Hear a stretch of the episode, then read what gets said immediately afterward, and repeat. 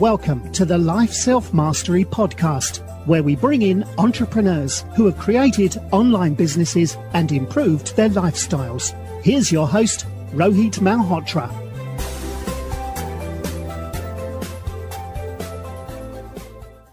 Hi everyone, this is Rohit from Life Self Mastery, and I'm excited to have Tanul Mishra, who is uh, the founder of the Bangalore-based Afthonia Lab, uh, which is an incubator that specializes in fintech industry. Afthonia aims to be the one-stop destination for fintech startups with an experienced body of mentors from diverse sectors in US and India. Tanul has done an MBA from uh, Mumbai University. Welcome to the Hi, thank you so much, Rohit. Awesome. So, you know, uh, how did you get into into this crazy world of startups, and what made you start Afthonia? Um, so I ran a bootstrap startup, and we had an exit. And during the journey of running Eatlish, I realized that you know um, there were a lot of times when we wanted to have a, a space where we could experiment, um, you know, get access to people, just get that build faster, you know, and get into the market faster. And I realized that there's no such, uh, you know, or there is no, not, there's a lack of ecosystem that supports startups. So uh, one of the things that I wanted to do um, after that journey kind of, you know, moved on was to focus on creating uh, an ecosystem for startups which could help them you know do everything like build a concept build a prototype get scale get access to business get funding. So just a, a one-stop shop where startups could grow. Also right. sorry also the one thing was you know that we miss talking about is company culture a lot of times. Right. Right and sustainability and and that's one thing that i wanted to focus on because India is like the third largest hub for startups, but right. we don't have an adequate support system that helps more and more startups survive and build scalable models. No, absolutely. Uh, uh but you know, uh, I want to understand what was Eatlish all about, and how how did you go about so, building that product? Uh, Eatlish was uh, co-founded uh, with Shipra. Okay. And uh, the idea was that you know when we talk about when we would talk about you know hosting dinners and parties most people would actually focus on international cuisine. Right. and we wanted to create a platform do- that caters to the diversity of indian food and also focus at the same time on preserving the artisanal food space. So uh, we so eatlish was a platform for artisanal food makers focused on indian food products spices condiments and snacks. And we would retail them on our website, uh, Amazon, um, and 32 stores across the country. So Nature's Basket, Food Halls, Gourmet West, uh, just you know all the gourmet stores, chains across. So mm. that was, uh, and when we started, you know, we had to build everything from scratch, access to vendors, getting licenses, training vendors. So it was a very operational and product heavy business right. obviously with regulatory repercussions because food is a sensitive issue. Right. and that's when we realized that you know uh, because of have because we'd worked for a long time we had enough network to kind of leverage and keep growing. But it's not an access that everyone has especially you know a first time entrepreneur straight out of college. Right. Uh, you know very little work ex don't have access to that kind of network which makes it harder to run a startup. Right. Got it and and do you think uh, you know food uh, startups? Uh, do you think the unit economics works for such sort of st- uh, startups? Uh, uh, and do you think it's difficult to scale up? You know, such sort of food startups. Um. So so our space where we were actually focusing on products. Right. The u- unit economics did work for us. Okay. Um, while we were selling directly on the website, most of our revenues actually came in with partnering with you know um, retail chains and stores. Okay. Uh, so for us, uh, and we were tackling a very niche space. So unit economics worked there, but I, I think that you know because food is just not limited to spices, condiments, snacks, and when you talk about the food space, you're talking about perishables, etc. Right. Um, and uh, India has is such a diverse country with different geographies, different weathers and even the logistics space is not completely geared to tackle that so i think right, sometimes right. you know that would make scalability hard right Correct. Uh, very interesting. You you pointed out because you know I, I just recently read uh, why Zomato bought Uber Eats because uh, Deepinder Goyal, who's who's the uh, who's the CEO of Zomato, says that you know India is India is a diverse country. Uh, you can't take uh, the entire India as, as one country, but you know uh, you got to look at local areas where Uber Eats uh, had had uh, you know number one or number two position, which Zomato wanted to take over and uh, that was a very different insight. So, so what is your thoughts on you know uh, Zomato taking over Uber Eats, and do you think that sort of a model uh, is, is going to is sustainable over the long period? Because it's been ten years, but you you, you can't really look at profitability in, in a startup like startups like Zomato or Swiggy, for that matter. I think eventually everyone's going to have to talk starting about profitability, no? Right. Yeah. So I I think it's an interesting acquisition Right. So it'll be interesting to see how that rolls out. But uh, I'm not surprised. I mean, I completely agree with the viewpoint that India is a diverse country, and if you want to reach individual pockets, you need right. that reach. I don't know if you remember, but Coca Cola used to have a motto saying at an arm's length, right. which meant like you could get a Coke at uh, every you know shop. Right. Right. So I think distribution is key in a place like India reach is extremely essential. And if Uber Eats provides that to Zomato, I think it'll really help them in their expansion plans. It just makes sense if they have that kind of reach. Correct. So, um, uh, so have you finally got an exit, or are you are you also working? Uh, oh, oh, I had an exit last year, which oh. is when Afthonia actually started. Right, and and before that, you also had a stint in a fintech company. Paymate. Yes, I worked with Paymate. Uh, and uh, that was uh, 2009 when you know most of fintech was about bill payments and payment processing oh and, and what were you learning so you you working on pay, payment and what what what were your role over there uh, so i was uh, heading revenue for them okay. and uh, it meant just you know uh, working on the various uh, solutions that we had so a couple of interesting projects that i worked on there was you know rolling out um, th- so there's something called as a Kisan credit card, which is called as KCC, which is essentially a loan which is extended to the farmers. Right. Um, and Paymate uh, worked on taking this on the mobile. Um, okay. uh, with uh, and this was done in conjunction with NABARD and Indian Bank. So we actually rolled this out in um, you know in a small place in Tamil Nadu. So those days we worked on a more SMS IVR based solutions because that's that's what you had then you know, in that 2009 to 2012 space. And uh, it was interesting to notice how important, uh, you know, having regional languages yeah. uh, in terms of adoption and use, keeping it simple. And I think those rules never change. Right. They're going to apply to fintech even today.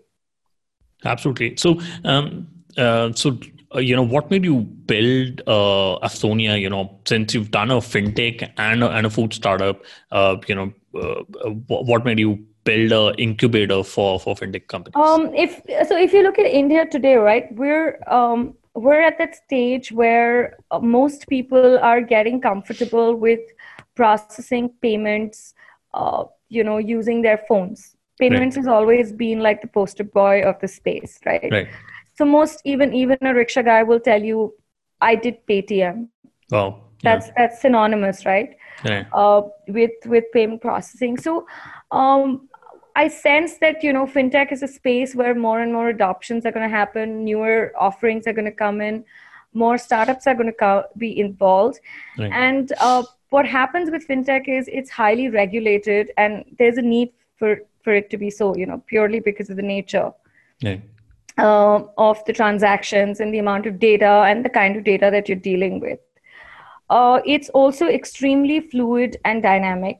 Right. Um, the rollout plans for a lot of these startups, depending on the space that they're catering in, will not be uniform. Right.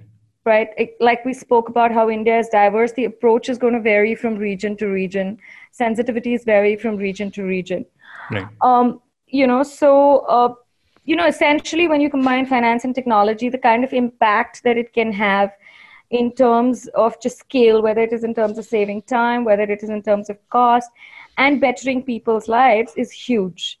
Uh, and I and you know, this is the kind of space that you know I want to be in to help startups Um, be ready for this challenge or prepare for this challenge as we go along. Because, um, you know, you need a space where you have access to knowledge. Um, you have access to people who could also help you think through the solutions. Um, and if if you look at India, we're a growing market, whereas fintech in in say a US uh, has reached uh, you know maturity level. Right. So the adoption there would be faster than say in India. So um, I wanted to work on a setup which would help the Indian startups actually, you know, leverage this global knowledge um, maybe go and launch if, if the regulations in the space permits and work in global markets and then bring those learnings and apply them in the indian market. So uh, it was just about creating that kind of scope and service Got it. You, uh, you know, a couple of years back, I, I, I actually thought Bitcoin and cryptocurrency would be would be uh, really uh, adopted in India, but that was uh, uh that was the wrong hypothesis. But but you know why do you think like in in country like india uh, you know it's so exciting to to to build a fintech company and they'll it's not only paytm or or payu who going to the market leaders but uh, i mean you can create a fintech company for for a different sector as well completely why why, do you think india is so, so in such an exciting stage uh, like no other country for uh, for, for the matter so um look, we have had a generation that has grown up with just mobile phones. Right. Right. So it's extremely easy for them to identify with a screen and take the transactions. You know, that level of learning and adoption is uh, that entry barrier is much lower with them. Right. And that's a large chunk. So I think that that's one reason which makes the market size exciting. I think the one thing that we haven't taken into consideration yet or are not, you know, uh, working with that hypothesis completely, but it kind of excites me is if you look at the older generations, right. you know, uh, the, the lifespan is going up. There's longevity. Uh, right. People will need to work with the monies and make their monies work and last longer. But this is also a generation which is far more active, the older generation on, say, using WhatsApp or Facebooks. Right. Right. Their ability to actually, and our ability to make fintech simpler for them to adopt and use, uh, thereby reducing their time for transaction by going to a bank or you know any other place. I think that's what makes it exciting for me because you're looking at two very different age diasporas for adoption. Right. Correct. And and uh, do you think B two C or a B two B uh, fintech company is going to be more exciting? Uh, uh you know, uh, founders who who wants to solve the problem. Do you think you should get into B two C market or a B two B market? Uh, look, personally, I, I've always been a champion for B two B. Okay. Because it's less um, cash heavy. Uh-huh. Um, it ensures that you get a decent amount of money coming in every month Right. It's very predictable, right? So it makes it extremely alluring. Um, if you look at US, uh, you know, which is a far more mature market, um, somebody like Citibanks also generates more revenue more from the B2B than the B2C space, for example. Right. But, um, you know, uh, B2C startups obviously, you know, will work uh, but they need deep pockets. They you need to have more patience and a longer sustainability time frame to write that out. Got it. And and are there any successful b2b uh, you know fintech companies uh, which which you know uh, which you admire or you think that adoption has been has been great in india? I think razorpay is doing a good job really good job right Got it. Yeah, we, we yeah. had Harshil, Harshil Mathur who came onto our podcast. Uh, right, and and and uh, you know when when you talk about B two C companies, do you think there's going to be a loyalty when it comes to uh, you know people looking at Paytm or MobiKwik uh, or even for that matter, you know uh, WhatsApp? Uh, the the the chances that WhatsApp is going to come into into the payment uh, sector in India. Do you think there's going to be a market leader when it comes to B two C fintech companies? Sorry, can can you repeat that? Is there going to be a uh, is there going to be a market leader, uh, uh, or do you think you know people are going to be loyal to one particular uh, uh you know uh, fintech company? For, for example, like Zomato solves a problem for for dining. right. Right. Um, uh, so the thing is, I, I think that right now, even in the B2C space, there's there's a lot of scope for a lot more players to come in. Right. Right. I also think that the solutions uh, in just and I'm focusing right now only on payments. Okay, I'm not even delving into insure tech or wealth management or any other space of fintech. Right. right because fintech is so much more than just payment processing right. so just if if you look at like payment processing which is like the poster boy of the space i think that the solutions uh, or are going to evolve right we're going right. to see a lot more changes in how transactions are carried out and i think that the the, the company which kind of uh, gets onto that ui ux experience which is intuitive simple right. um, is region specific uh, is going to you know emerge winner so I, I, think it's it's really early to say which one but there's going to be a lot more change in how transactions happen got it and and you know before the call we were talking about how Afthonia is going to help fintech entrepreneurs and uh, right. uh, you you mentioned that you know it's not going to be capital but but other things that you're going to help out uh, so you know how what is it that you're looking for uh, uh, fintech startups who plan to uh, look at Afthonia to to build their companies? What what are the sort of help you can give them? So look, our our job and the way we look at ourselves is we see ourselves as somebody who's going to work with early stage startups. And when I mean early stage, you could be at a concept stage, you could be at a prototype stage, or you right. could be like at really early tractions or transaction stage. So we want to work with them to build the product, get that traction up, establish a company culture, help them raise funds because uh, we have a network, uh, you know, of of um, investors. We have a network of uh, global mentors and advisors who work, uh, you know, with our startup. So it's a very customized program that we have where individual mentors are assigned to startups. So, you know, access to knowledge, capital, corporate, we work on all fronts with startups to get that out. Um, you know, so to give you an example for, you know, some of the mentors that we have, uh, we've got Trent, who's, um, you know, uh, works with Fidelity. Right. We've got Ranjit, who is with uh, very, very senior with Ernst & Young.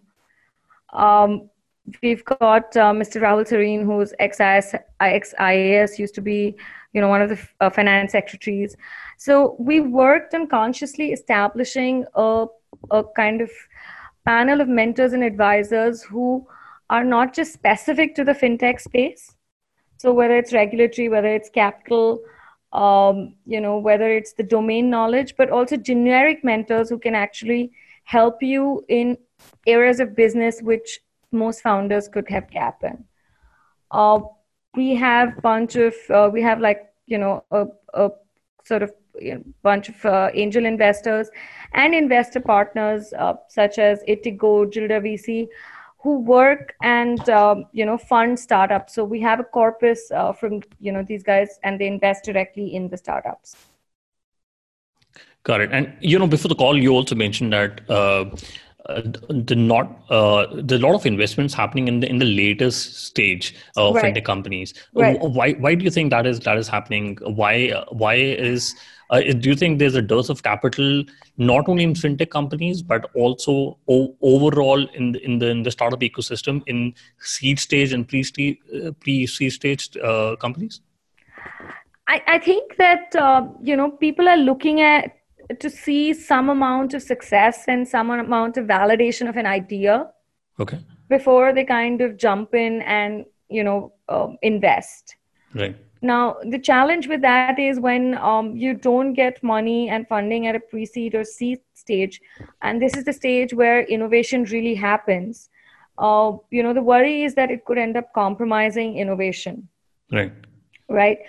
Um, fintech specifically because of its nature in some of the areas that you work in and because of the uh, sort of compliance aspects that you need or just to build solutions uh, is a little capital intensive so to speak so it is and i think if you look at the nature of, of entrepreneurs coming into the fintech space you will see that there are a lot more seasoned professionals correct entering yeah. this space you know this is this is one thing which uh, with this one trend which is so different in fintech. Right. Right. Uh, these are seasoned professionals from a space that they worked in, either in fintech or they've dealt with, or you know, um, have had work experience earlier and now are stepping into this area. No, absolutely. Like you know, Sachin Bansal has, has put in, I think, four hundred million dollars into uh, into Navi Technologies. Right. Kunal Shah is, uh, is working on Cred. Cred. Jitendra Gupta, Ashish Kashyap, uh, you know, the, the lot of a lot of people who, who may not uh, may not be from that field, but I think they they're coming into fintech companies and they're Great. second or third time founders, and they can they're able yeah. to raise. Uh, so much, it's, it's a lot more seasoned professionals who are entering the space, right?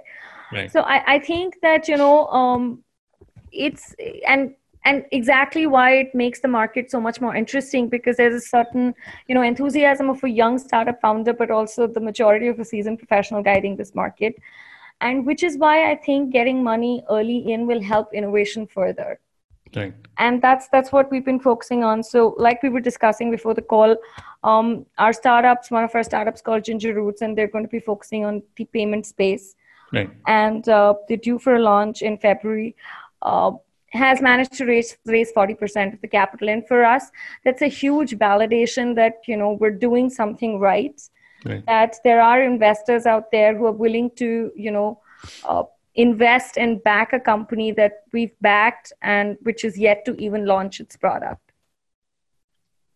Got it. And Tanu, I want to talk about millennials and Gen Zs, uh, you know, because uh, they get they get a lot of flack because uh, uh you know uh, they may not uh, uh, looking into buying cars or houses but but what is your thought on gen z's uh, about wealth management and about lending do you think they're going to they're going to uh, be the uh, uh, you know adopter when it comes to such you know fintech startups i think that you know the gen, gen z and the millennials will will definitely look at you know uh, the, with the lending startup, especially on small ticket sizes.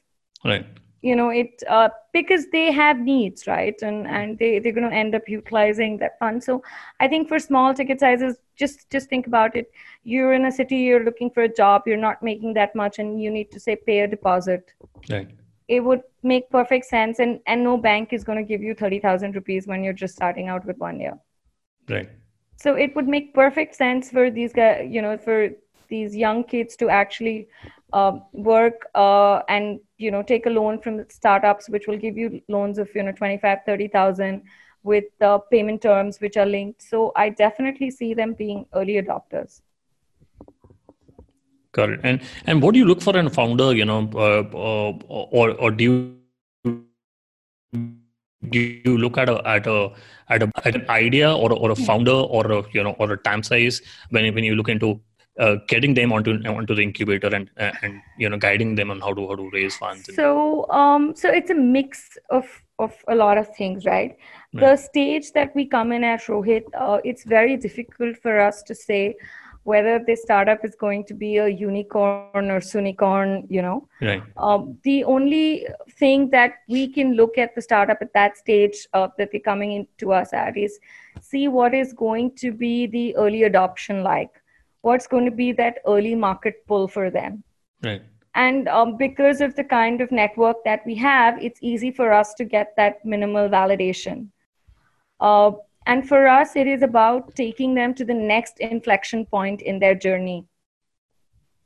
Um, so you know that's that's that's the first part. So that's from the business evaluation angle but businesses are run by real people and that makes the founder or the founding team extremely crucial. So while you do we, what we look for is solid founders. Right. um, and when i say solid you know like i said the the enthusiasm and passion of a young first time entrepreneur Correct. and uh, the maturity of a seasoned professional. And for us open. It's a big time. You have feedback which is not very palatable but it is necessary for you to use that and you know uh, execute it because that's what's going to help the company so for us it's a mix of these Correct. And, and you based out of ba- Bombay or Bangalore? so I am based out of Bombay, but I spend time in Bangalore. So I spend time between the two cities. Oh, got it. Uh, but but you Bangalore based. I mean, the incubator. Right, the incubator is Bangalore based. Got it. Okay, fair enough. So we'll we'll put that in the show notes. I quickly want to do the top three. Uh, what's your favorite business book? Uh, this is marketing by Seth Godin. The that's that's the current favorite. Okay, got it. And uh, you know, if you could go back in time when you started working on your incubator, uh, what is the one thing you would have focused on? Uh, quality of startups and uh, getting the mentors. So two things. Got it. And and uh, do you have any favorite online tools? For example, Gmail, Slack, Zoom. Oh, so Slack. Slack is it okay? Yeah. And and what are the best way people can reach out to you and know more about uh, uh, about the incubator? They can just mail me on tanu at afthonialab.com and we're uh, always you know happy to respond. Or they can visit uh, www.afthonialab.com. Got it. Uh, thank you, Tanu, for coming on to the show. I really appreciate speaking to you. Thank you so much. It's been a pleasure, Rohit.